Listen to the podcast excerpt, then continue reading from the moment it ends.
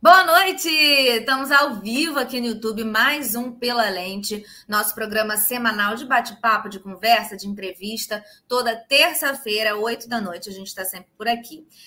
Antes de começar aqui e apresentar o nosso convidado, queria te lembrar que minhas redes sociais estão aqui na descrição, então dá para acompanhar bastante coisa do que acontece por lá, lembrar dos programas caso você esqueça, então tem tudo aqui na descrição também, além de ideias, planejamentos, coisas que estão na minha cabeça. Também tem aqui na descrição o Pix, caso você queira ajudar com essa produção de conteúdo que é cem por cento independente. Então, será sempre muito bem-vindo qualquer valor. A ideia é realmente profissionalizar cada vez mais coisas. Hoje, eu converso com o autor do livro O Jogo das Margaridas. Essa obra, né, foi publicada pela, pelo Mormaço Editorial.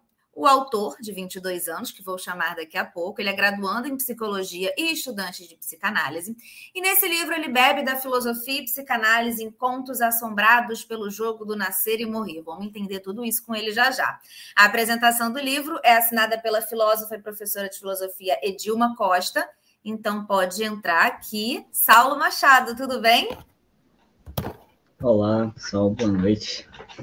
Obrigada por ter aceitado o convite, bem-vindo aqui na nossa casa, é um lugar para você, pode ficar tranquilo, abrir seu coração para a gente falar do seu livro, que eu acho que se tivesse eu escrito um livro, ia querer ficar falando dele muito, então assim, esse é o espaço para você falar bastante desse trabalho, tá bom? Então okay. muito, muito, muito obrigada por ter aceitado.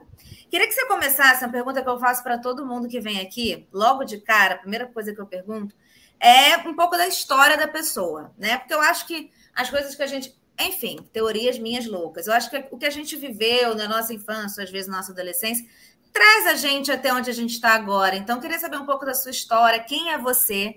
Quem é o Saulo? E o que da sua história te levou ao Jogo das Margaridas? Certo. Ótimo.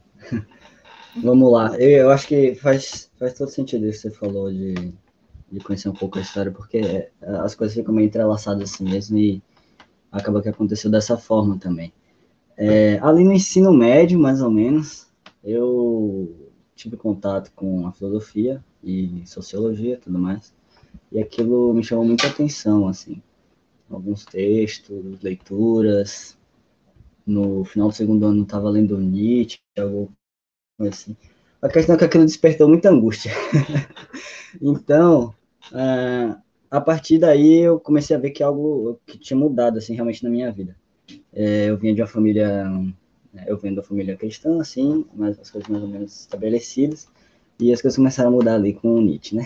Então, é, bom, aí de lá para cá, é, e aí foi quando eu tive contato com a escrita também, porque no nono ano eu, eu observei um colega escrevendo sonetos, e aquilo, de alguma forma, me despertou para a escrita. Eu achava aquilo muito bonito e tudo mais, e aí comecei a escrever com ele, enfim. Cheguei a ter um blog no ensino médio, teve alguns nomes, é, esse blog, é, mas eu não mostrava com muita gente, eu, uma pessoa ou outra que dava uma olhadinha. E, enfim, coisas... Poesia, muita poesia e poesias melodramáticas, assim, muita coisa, sabe... É, densa, assim, meio caótica, enfim, coisa da adolescência. E aí, é, tive esse contato com a escrita e tudo mais. Quando, quando foi mais ou menos dois mil e vinte, talvez um pouco antes, aí que eu comecei a escrever coisas mais longas, assim. E aí, bom, foi, foi meio que um despertar, assim, para essa coisa do conto. Eu já vinha abandonando a poesia, escrevendo pouquíssimo, e despertando para essa escrita mais longa, vamos dizer assim. Mas... Legal. Bom, aí é isso, é esse, esse menino perturbado que comecei a escrever. Não, muito bom, porque eu acho que, que é legal, assim, eu não tinha muito isso, não, de quando eu era adolescente, eu não, na verdade, eu nunca fui muito de escrever, eu só gosto de falar, essa é a verdade, mas sempre falam para mim que eu tinha que botar algumas coisas escritas, né? Porque eu acho que, que ajuda também a você tirar... Ó, se vocês escutarem um miado, é meu gato, que está num pequeno desespero aqui pela casa, acho que apareceu uma mosca. É, eu acho que o escrever, né, ajuda você a tirar algumas coisas que estão ali presas em você. Eu acho que o adolescente que consegue fazer isso deve ajudar a passar pela fase, né? Porque todo adolescente vai ter essa fase confusa, esse momento confuso. Então, acho que ajuda a passar por isso, né? Você acha que escrever te ajudou a passar por coisas da adolescência? Sim. É uma maneira de, de sublimar aquilo ali, né? De, não sei, colocar em palavras coisas que você está sentindo e tudo mais. Hoje eu compreendo diferente, é, porque eu conheci a psicanálise aí também já no final do ensino médio, comecei com uma leitura ou outra, fui fazer graduação em psicologia, é, e na graduação em psicologia comecei a estudar mais psicanálise. E aí, bom, o processo de análise revelou que... Na verdade, essa coisa de escrever, de, da arte, pelo menos para mim, na minha condição, ela é muito, ela aparece mais como uma defesa, assim. É um lugar onde eu, tipo, tento organizar a minha realidade, mas me defender de algumas coisas. Então, eu tenho visto dessa forma também, não só... Porque no, no discurso do senso comum tem muito isso, né, de a arte como sublimação ali. Você está sentindo alguma coisa, você vai escreve e, ah, meu Deus... Mas é, eu acho que tem essa face também, assim, meio defensiva. E em mim eu, eu consegui olhar para isso, inclusive é, nesse livro que eu escrevi. Não, muito bom. É um, é um pensamento que eu realmente também... Eu, eu sou do, eu, eu tô no senso comum, né? Então, realmente é um pensamento que eu não, não, nunca tinha tido. Faz total sentido. Agora, esse seu livro, terminei de ler hoje, eu achei muito bom. Muito bom mesmo. E, e eu não falo isso para qualquer pessoa. É, eu achei muito legal. E é um livro que é de uma leitura simples, você até consegue ler rápido, mas ele tem muita profundidade, né? E tem muita melancolia. É um livro que você lê cada conto, você fala, epa, te toca em algum lugar, você para para pensar, você pensa, caramba, te dá uma, um negócio, né? Eu queria saber como que foi esse processo de escrita desse livro, né? Quando que você teve a ideia dele, ou quando que você viu que esses contos estavam surgindo? E o que você sentia quando você estava escrevendo? Uhum. Uhum. Tá, vamos lá. É, com aquela confusão ali da, da adolescência, eu acho que tem um pensamento que sempre me, me veio muito à mente, é que sobre essa coisa da vida e morte. E, e, e Nietzsche tem uma coisa assim, meio com vida, tudo mais, que chama convocar, né, a vida, assim. E aí... Bom, mas aquilo estava ali de alguma forma já.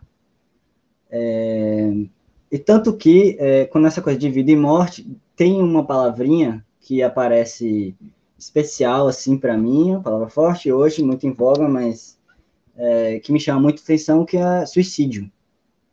É, não que isso esteja atrelado à minha história, porque não está, mas é, é, essa palavra, foi por essa palavrinha que eu cheguei em Camus, que é um autor que eu devorei a obra, assim, em dois mil e vinte, logo no início ali da pandemia.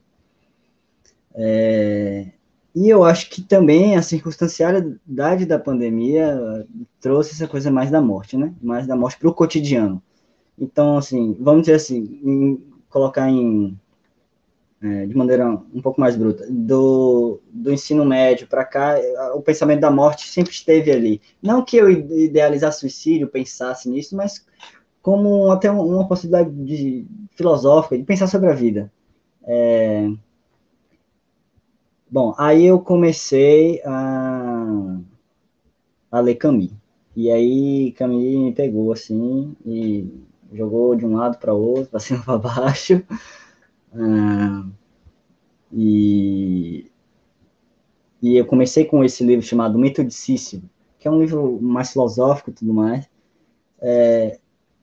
E, só que aí logo depois eu fui para a obra literária, a parte literária do Camus, que é, eu acho que é a parte mais interessante também, é, porque é onde ele vai pegar essa coisa do mito de Sísifo, que ele trabalhou é, nas ideias, e vai trazer para os personagens, vai trazer para as histórias, vai trazer para o coletivo, assim, eu diria. E aí, bom, foi aí que, que eu acho que eu vislumbrei uma possibilidade de falar... É, com a filosofia é, e com a literatura Se antes era algo muito mais filosófico ali, que ficava, enfim, preso, meio em si mesmado, essa coisa atingiu, assim, um, um, a literatura, propriamente dita. Eu abri meus olhos, assim, para a possibilidade de, de escrever uma literatura nesse sentido, assim, que dialogue é, com a filosofia e com outras coisas. É, aí o processo de escrita. É, O Estrangeiro, de Camus, tem esse personagem, assim, meio indiferente e tudo mais. Ele me chamou a atenção, e na verdade acho que, acho que casou com uma fantasia minha de é, um, um professor e tudo mais, de metafísica. Não que o estrangeiro seja um professor, mas eu acho que tem algo de inspiração de, no meu primeiro conto do livro, nesse, nesse livro O Estrangeiro. E aí, eu acho que foi o primeiro conto, assim, que eu comecei a, a escrever, que é sobre esse professor de filosofia, de metafísica, né, que é uma coisa já mais distante da realidade, é, e aí ele abandona tudo. É, é, não sei se eu falo o final, falo? Falo, né? Acho que o pessoal tá... Não? Será? Ah, vai, você decide, você decide. É, então, aí ele, tipo, vira budista, sei lá, alguma coisa assim. Não, não sei se ele vira budista, mas ele vai para um mosteiro, né? Quem sabe passar um tempo lá e tudo mais. Mas também acho que não é papel meu ficar explicando o que é que ele queria ou não. Mas o fato é que ele desiste da cátedra, da filosofia, de alguma forma ali, não sei. E... Bom, aí eu acho que isso casa com a fantasia minha, assim, tem tipo uma separação entre as ideias e a vida, algo nesse sentido, assim, pode parecer meio confuso, mas é assim. É... E ele meio que rompe com essa separação, né, que ele vai viver outra parada, assim, ele rompe com as ideias nesse sentido. É... Bom, aí, é... mas não tem uma central nesse conto, que, que é justamente algo que atravessa, que não sabe muito bem o que é, É, que exige fazer alguma coisa com isso. E aí eu acho que os contos caminharam assim. Por mais que eu não tivesse programado é, as histórias, eu não, eu não fiz esboços assim de vou fazer um livro, então é, o personagem tal, o conto tal vai ser isso. Não, eu fui escrevendo, mas eu tendo consciência de que é, esses personagens, eles passam por um atravessamento que exige alguma coisa. Exige que você faça alguma coisa com isso. E aí, nesse sentido, é tipo um... Esse livro, ele aparece como uma... uma... Não sei como é que eu diria isso. Uma, um, no sentido de que eu... É, eu... É, fui atravessado por isso e fiz alguma coisa com isso através do livro, entendeu? Então, assim, não só os personagens fizeram uma coisa, mas eu fiz, e o que eu fiz foi o livro. Pelo menos tem sido isso. Você está aí falando, né, de Camus, suicídio, e muito curioso, porque, assim, meu namorado é filósofo, né, fez faculdade de filosofia, e ele estudou obras de Camus no mestrado, e ele tem muita curiosidade nesse tema do suicídio. E quando ele Sim. começou a falar disso para mim, eu lembro que de cara, para mim, que não tô nem aí, não tava nem aí para esse tema, não é algo que... E tava totalmente no senso comum, o quanto você fala da morte, quando fala do suicídio, de cara é muito chocante. E, várias... e aí a gente vai conversando, é. e vou... é um tema muito intrigante mesmo, de você pensar sobre o suicídio, de pensar o que, que tem ali envolvido, de pensar sobre a morte... É... E aí eu lembro que uma vez eu fui assistir uma apresentação de trabalho dele, ele tava falando do estrangeiro e... não lembro agora outra obra, enfim, estava falando da, do trabalho dele no mestrado, e aí essa coisa toda de como é a vida e tal, e os dilemas da vida, e aí alguém perguntou, gente, mas você não fica muito abalada emocionalmente desse ser o seu tema? Porque você começa a realmente debater as coisas da vida, né? E aí, o, isso não te abala, assim, que você questiona tanta coisa, né? Tantas certezas, deixando de ser certezas. Então, muito curioso você estar falando isso, porque eu tô, tá me vindo várias memórias, assim, de conversas que a gente teve também com relação a esse tema. E aí, eu vou jogar aqui um pouco para as pessoas. Você trouxe bastante a gente hoje, tá, Saulo? Tem Sua galera veio aqui. E aí, antes, um comentário de Alessandra. A Alessandra botou aqui, ó. Meu nível de abstração é raso, não entendi muito. Mas o conto do bebê que não chora ao nascer, quando eu li a primeira vez, no início logo comecei a chorar muito. Acho que... que, que... E você falou alguma coisa aí de... de não explicar o que, que ele foi fazer. Não... Tem isso também, né? Eu acho que os seus textos... Tem essa coisa de como bate em você, você não acha? Não? Como que bate em quem tá lendo? E onde que toca? Porque eu, por exemplo, com amor, eu fiquei... O que eu fiquei, assim, parei assim, um tempo para pensar, foi o da, da moça do jantar. E uhum. aquele eu fiquei... Eu parei e fiquei... Eita! Sabe? Quando você fica... Ih, ih. Foi essa, assim, um pouco. Essa sou eu. Essa sou é... eu. Foi, opa, não, não, não imaginei. Foi assim um pouco que eu fiquei, entendeu? E o uhum. que, que você acha disso, assim, né? De, que, de ter esse espaço nos, nos seus contos que vão além do, do, da razão, né? Da pessoa sente alguma coisa ali também, como foi o caso da Alessandra, né? O que, que você acha um pouco disso? Era um pouco sua intenção? Aconteceu sem querer? É, eu acho que, a, a, a, parafraseando o Camus, né? Eu acho que O, o, o escritor, ele, ele tem essa coisa de... Ele tem uma imagem bonita, nesse sentido, no, no prêmio Nobel é, que ele recebeu em mil novecentos e cinquenta e sete, ele fala assim, do escritor que alcança o cara na... Algo assim, né? O cara na maior solidão do mundo, numa prisão e tudo mais. E o escritor, ele fala é, é, com essa pessoa e, e da, dessa pessoa também, enfim... Eu acho que o que eu penso de literatura é quanto mais abertura eu deixar para que alguma coisa apareça na, na, no outro, ótimo. Porque... E aí que tá, tem uma coisa que, assim, eu não tento muito explicar e falar da origem do personagem, sabe? Por que, por que que mesmo que ele abandonou tudo e foi pro mosteiro? Não, não tem essa explicação. Porque acho que esse não é meu objetivo também. O objetivo é, é descrever alguma coisa, mas é, que tenha alguma razão de afetação ali, de, de que o outro possa levar assim para onde ele quiser aquilo. E, na verdade, não é para onde ele quiser, né? Que a gente vê que o psicanálise não é bem isso, é que cada um vai para o lado que... Enfim... diz mais sobre você. E chegou um comentário aqui também da Maria Luísa, aí você vê se você respondeu ou não. A pergunta que eu sempre quis fazer, depois dessa parte que você falou da sua família, que no começo você falou da sua família, quero fazer mais ainda. O que eles acharam do livro? Polêmica. A gente fez perguntas polêmicas, aí você decide se você quer responder ou não. Não, eu respondo sim. O que eles acharam do livro? É, meu pai se assusta. Minha mãe, não sei, é, minha mãe não, tem uma dificuldade, assim, com, com, as, com as, do mundo das ideias, vamos dizer assim. Mas ela foi fisgada por esse conto aí, do, do último conto. É, meu pai se assusta, assim. E o meu interesse pelo suicídio, eu acho que assusta, é como você falou, né? Nossa, esse tema, esse tema é pesado, assim. Saulo, você já pensou em suicídio?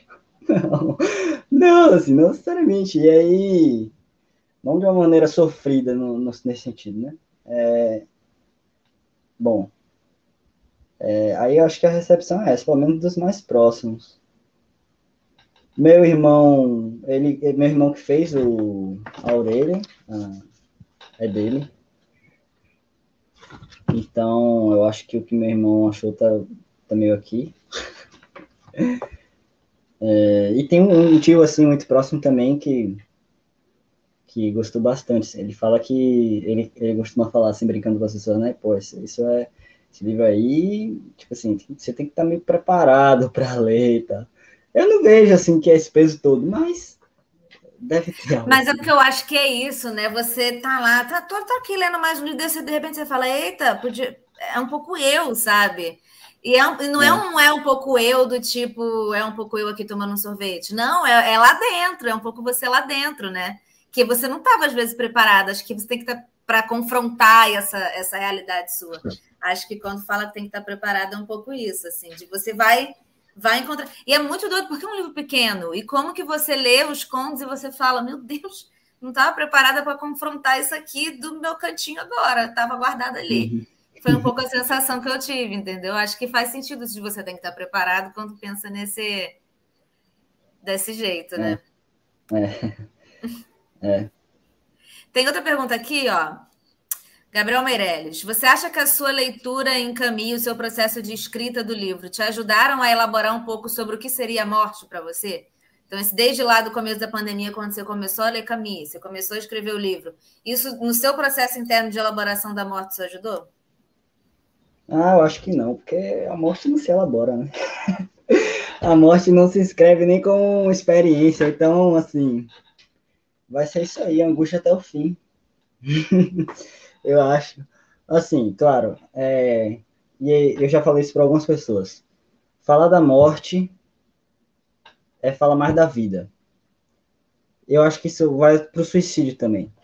Falar do suicídio, muitas vezes, é falar é, da vida, sei lá, de uma, de uma, de uma pessoa que quer se matar, mas, na verdade, é, quando ela apresenta isso, é mais algo dirigido ao outro, assim, ainda tem muita, muitas ideias ali circulando sobre a vida, e, e que o morrer aparece como opção, não de morrer como nada, mas de outra vida, de, não sei, vou ser lembrado aqui, ou seja, é sempre uma referencialidade à vida.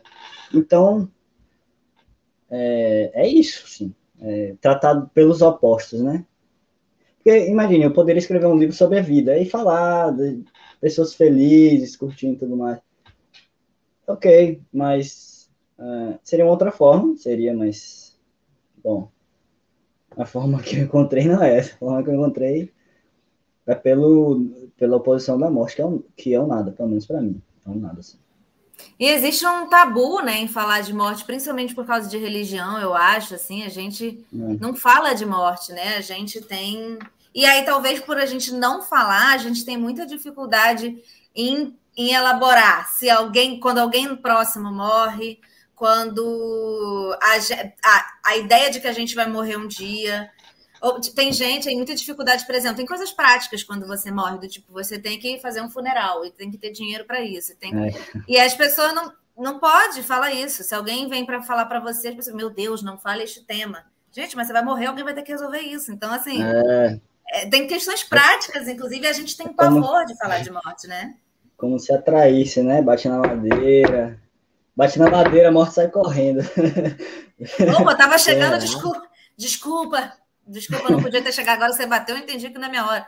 Não, não, não é, não é, é assim, né? A morte tem medo de madeira, a, é, a morte tem medo de madeira.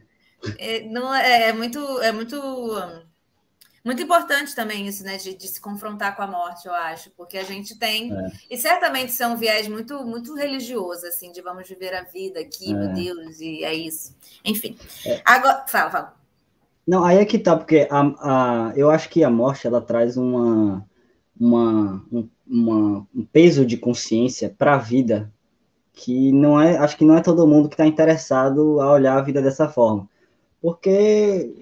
Não sei, acho que para algumas pessoas a vida, assim, é uma coisa dada, assim, tipo, natural. É natural viver. Eu não acho. Eu acho que é uma coisa meio absurda, né? Como eu disse, Camila, eu não, não acho que é natural viver. Então, tem gente que vive uma vida toda, assim, é, nessa naturalidade, como se a vida fosse uma naturalidade. Como o personagem do... personagem do Conto Diário, por exemplo, que tá lá velhinho e tudo mais... E na, somente na velhice ele pode encarar a morte. É, e aí eu acho que... Poxa, e aí é muito melancólico. Eu acho que é um dos mais, se não for mais. Porque ele olhando para a vida e falando assim... Caralho, o que eu fiz da vida? O que, o que eu fiz da vida? Ou seja, a morte, ela traz essa, essa consciência, assim, para a vida. Tipo assim, o que, que eu tô fazendo hoje, assim? Será que eu... Será que eu tô correspondendo ao meu desejo? Não sei, sabe? Eu acho que aí que tá a questão do enigma e da pergunta também, que eu, que eu valorizo muito, assim. Eu espero que isso tenha aparecido nos contos. É, enfim, porque é, é essa coisa, né? Traz essa perspectiva de vida, assim. O que estou eu fazendo da minha vida nesse tempo curto. Total. Agora você falou, né, de como o Camus foi assim muito importante nesse seu processo, enfim, de leitura no começo da pandemia, influência que ele tem nos seus textos e tudo mais. Agora eu queria que você falasse um pouquinho mais, se é só o Camus ou se tem outros, seus autores favoritos e quais que você acha que mais influenciam na sua escrita mesmo, ou se não tem nada disso. Se é uma balela, na verdade, não, não tem isso. Não, tem. Agora, eu não... Eu acho que eu não tenho vida o suficiente para falar assim, poxa, eu tenho vários autores. Eu acho que, ainda mais em literatura, porque a minha leitura, ela é mais técnica, assim, ela é mais Freud, é, pessoal da psicologia e tudo mais, eu leio mais isso. Eu tô aqui olhando pra minha estante, assim. Mas, assim, tem sempre uns que tocam, né? É, Fernando Pessoa me pegou, assim... É, com o livro Desassossego. Eu nem li tudo, eu li algumas páginas, mas foi algo assim, já sensacional. É, isso falando de literatura, né? Fernando Pessoa, Clarice, eu li um, um livro de, de contos dela, Clarice é muito punk. É, mas é isso. Eu, esses dois autores, não sei em que medida me, influem, me influenciam na escrita. Tem uma coisa com a literatura também, porque quando eu estou lendo literatura, é, eu estou sempre anotando alguma coisa. E, e as épocas que eu fico mais criativo são quando eu estou lendo literatura, não, não lendo literatura, mas na época que eu estou lendo mais. Porque aí eu, parece, não sei, minha cabeça não para, fica fazendo links ali e tudo mais. Então, é, eu acabo sendo influenciado mais pelas ideias ali do que talvez pela forma da escrita e tudo mais, forma de colocar, porque no, no fundo isso é muito singular, assim, né? Mas a, o que tá circulando ali de ideia, eu fico meio assim, caramba, isso aqui é massa de te pensar assim. E aí talvez tento construir um conto, uma poesia, um, um haikai em cima. Eu, eu tô, tô numa fase meio haikai, assim, tô apaixonado por aquelas poesinhas pequenininhas japonesas, né? É, é isso. Qual era a pergunta? Tinha pergunta? Não, essa, os autores que influenciam, que você mais curte e, e os que você acha que influenciam mais no ah, processo sim. de escrita. Mas é, você respondeu bem. Né? Isso aí. A influência mesmo, assim, direta foi Camus. É, Nietzsche, mu- muito mais na, na adolescência, assim. Mas acho que resta algo dele. E... Os escritos técnicos que eu estudo... Eu não deixa de ser uma forma de literatura. Quando eu leio Lacan, eu fico... Meu Deus! É, é, uma, um dia desse eu vi uma frase num livro de psicopatologia lacaniana. Ela falava assim... A fundamentação lógico-poética dos conceitos do lacanianos. E realmente é isso. É, é incrível, assim. Não é uma... Não...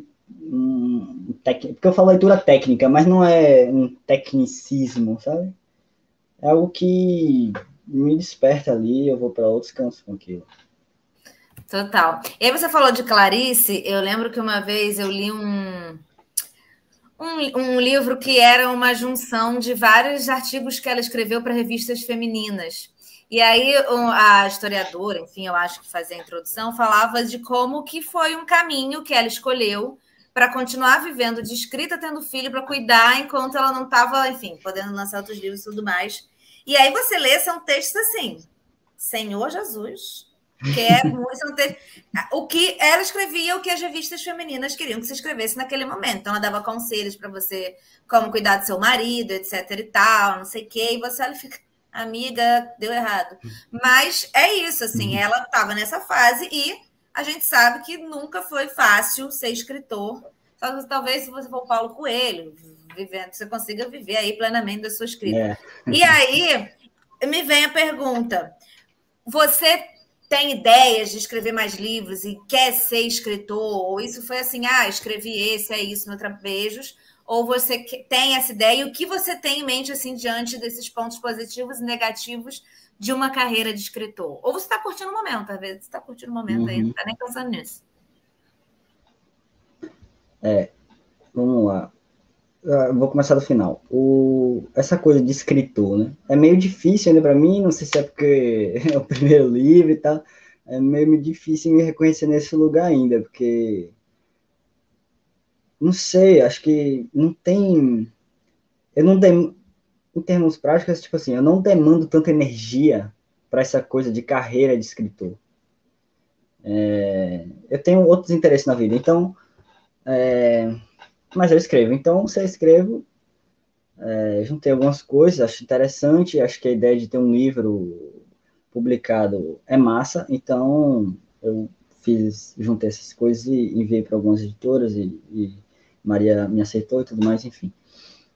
É... Qual era a outra pergunta? Não, suas perspectivas mesmo diante ah, sim, de perspectivas. Dificuldade. É, eu, eu pretendo seguir a área acadêmica, então acho que eu vou escrever muito ainda.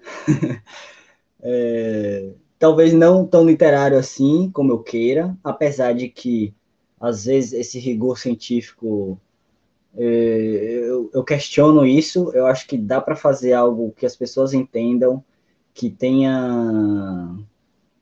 É, poesia ali, como eu falei agora de Lacan, e esse já estava lendo Freud também. Putz, Freud é incrível, porque ele está escrevendo lá uma coisa super técnica, super metapsicológica, e de ego, super ego, não sei o que, falando. Daqui a pouco ele mete uma frase assim, é, extremamente poética, literária, ou seja, é literatura aquilo ali para mim também.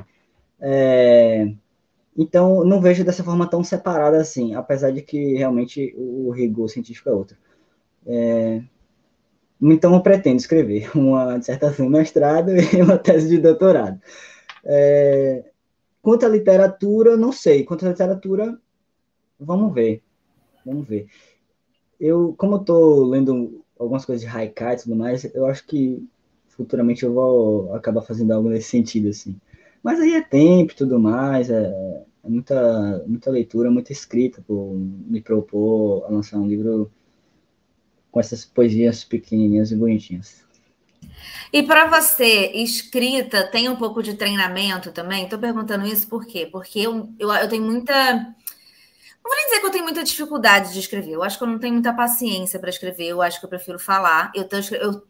Estou tendo muita dificuldade de escrever minha dissertação de mestrado, porque por mim eu falo, gente, eu posso falar tudo isso ao invés de sentar para escrever? E aí eu fico pensando se exatamente por eu não gostar muito, é, eu não treino, e aí isso vai me dando mais dificuldade. Você acha que escrita tem muito de treinamento? Tem.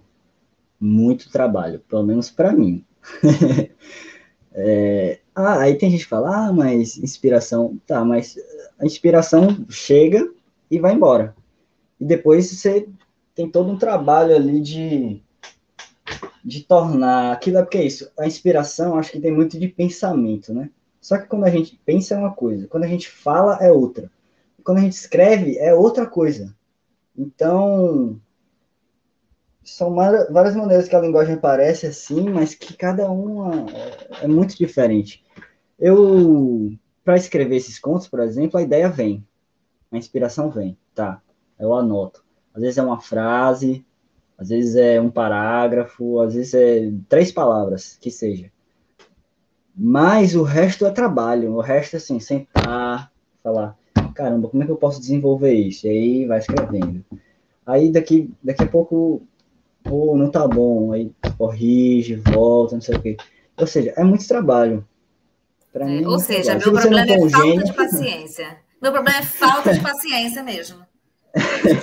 É, exige, exige. Tipo, eu já, ultimamente eu tô escrevendo umas coisas assim, escrevo duas, três páginas de conto, fa, olho assim e falo, isso aqui tá horrível, a ideia tá boa, mas a forma que eu coloquei tá horrível, vou refazer. E aí eu reescrevo tudo de novo numa forma totalmente diferente, ou seja, é, é trabalho mesmo. É, descobrir meu problema. Agora, para a gente já ir mais ou menos assim antes dos nossos quadros, se alguém tiver mais perguntas, mande. Inclusive, temos seus fãs aqui querendo novos livros, então, por favor.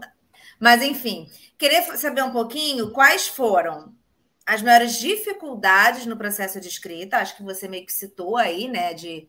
escrever, encontrar a forma ali que você achava que ficava mais adequada, e quais foram os maiores, os seus, os maiores prazeres nesse processo de escrita? Uhum. Começar pela dificuldade. É... A dificuldade. Eu sou muito sucinto. É por isso que o livro é desse tamanho e não tem cem ou duzentas páginas. É, e acho que falta um pouco de paciência também. Eu não aguento ler esses caras assim mais antigos, né, velha escola, clássicos assim, que é, passa assim páginas e páginas e páginas descrevendo o ambiente, descrevendo aquilo. Eu não, não tenho muito saco. Amigo, uma frase resolvia. É, pra, eu sou eu sou desse tipo aí. Uma frase resolvia esse, esse esquema dessa sala aí. Não precisa falar da luz como tava, sabe? A tonalidade, a parede, que... enfim. É... Mas, enfim, estilos e estilos. É, não é algo que eu gosto muito de ler. Mas, enfim, eu sou muito sucinto. Eu acho que eu herdei isso um... e vi... Na verdade, eu acho que eu vi isso em Camus também. E Camus, principalmente O Estrangeiro, foi o primeiro livro que eu li. Assim, frases... Tá. Tá. Frases curtas, não sei o quê. Só que... não deixa de ser bonita, literário e grande pra caramba aquilo ali. É, então eu tenho essa dificuldade. É, eu, eu sou muito sucinto. Eu, eu queria ter mais capacidade de, de desenvolver mais, assim, fazer parágrafos mais longos e, e colocar assim, uma história em quarenta páginas, cinquenta páginas. Eu, eu tentei fazer isso e eu consegui fazer cem páginas, mas assim, cem páginas nesse formato. E não é no grandão A quatro, né, do Word. E... Mas assim, deu muito trabalho e ficou uma merda. Então, é, é um romance que eu não vou publicar, mas é isso. Essa é a minha dificuldade, assim, eu acho ser muito sucinto. E tem outras, certamente, mas não me vem nada agora. E deleites. Poxa, deleite, deleite quando... você encontra, assim, aquilo que você tá querendo falar. Que é, é, é aquilo que você tá pensando, na verdade, né? Porque você pensa uma coisa, e quando ela vai pro papel já é outra. E aí, é, você tem que se virar com aquilo. Mas, às vezes, acontece de você conseguir, assim. E, eu, às vezes, eu sinto que são coisas muito rápidas que estão passando ali, que se você não escrever, mesmo que de qualquer jeito, vai... vai embora, vai fugir, vai passar um momento. E aí você tem que escrever mesmo de qualquer jeito. Aí depois do trabalho não se ajeita, mas... É, quando eu consigo acertar, assim, caramba, essa... É isso aqui, essa ideia aqui, essa, essas palavras, elas têm uma linha bonita. Você falou aí do texto que você escreveu, que achou que não ficou legal. Você... Outras pessoas leem, dão opinião, é um trabalho seu com você mesmo?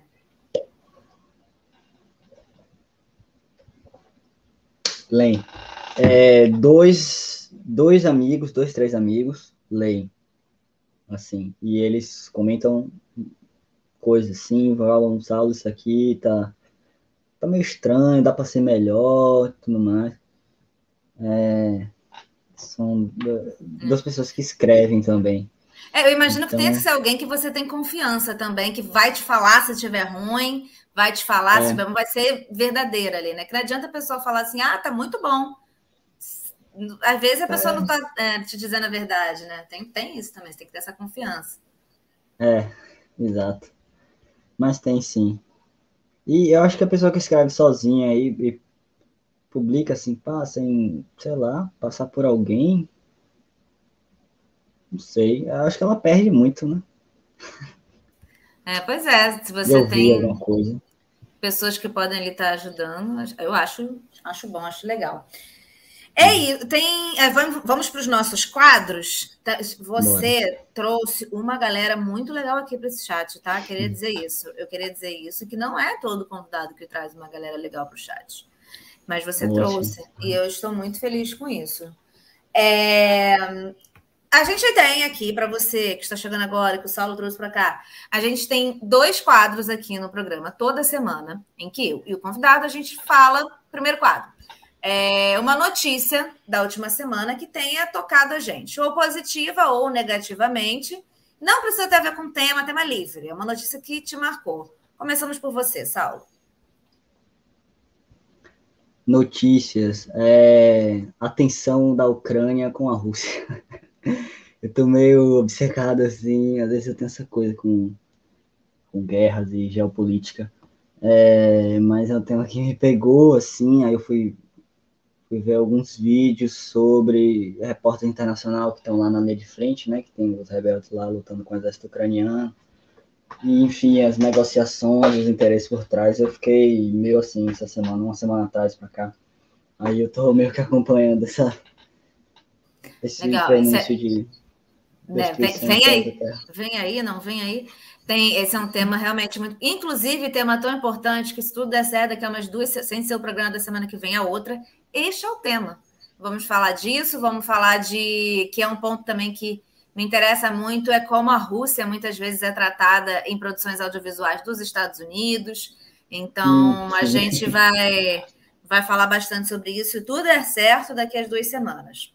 A minha notícia, que eu separei aqui, é uma que saiu já tem três, uns três dias, que é do um influencer, um produtor de conteúdo alemão, que veio e fugiu para o Brasil porque ele estava condenado lá na Alemanha, porque ele nega o Holocausto e produz conteúdos negando o Holocausto.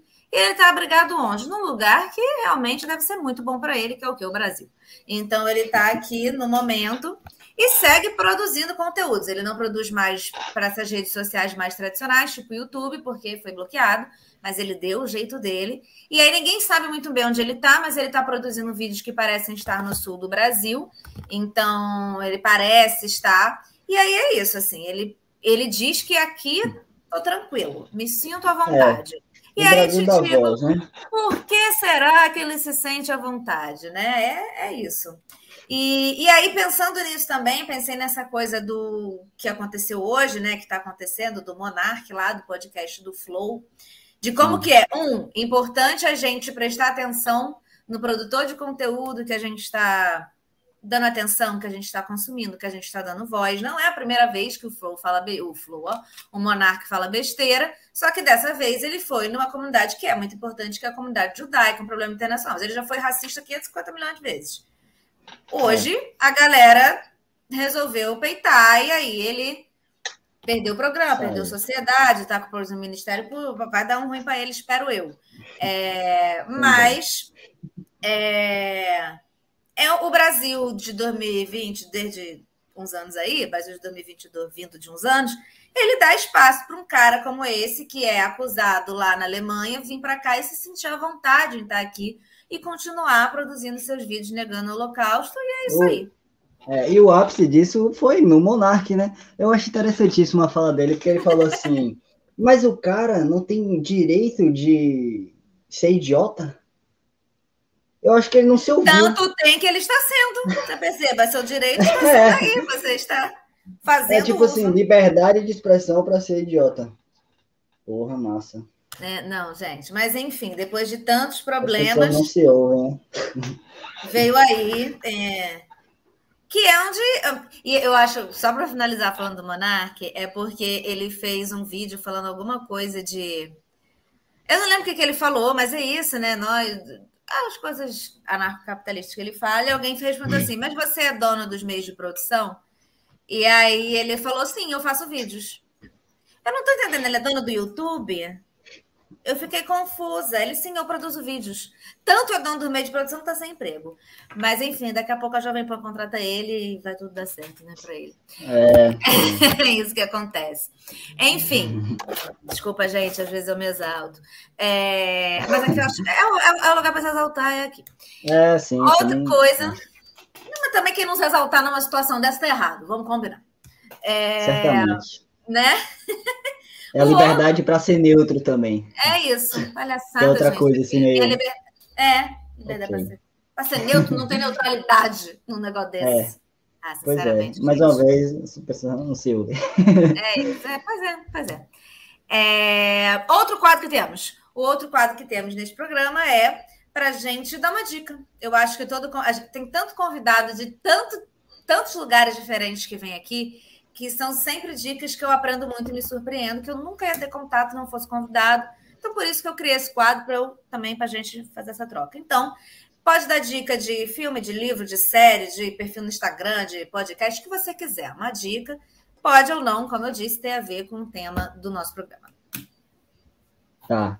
Tem mais ou menos, porque é muito melancólico, como o meu livro.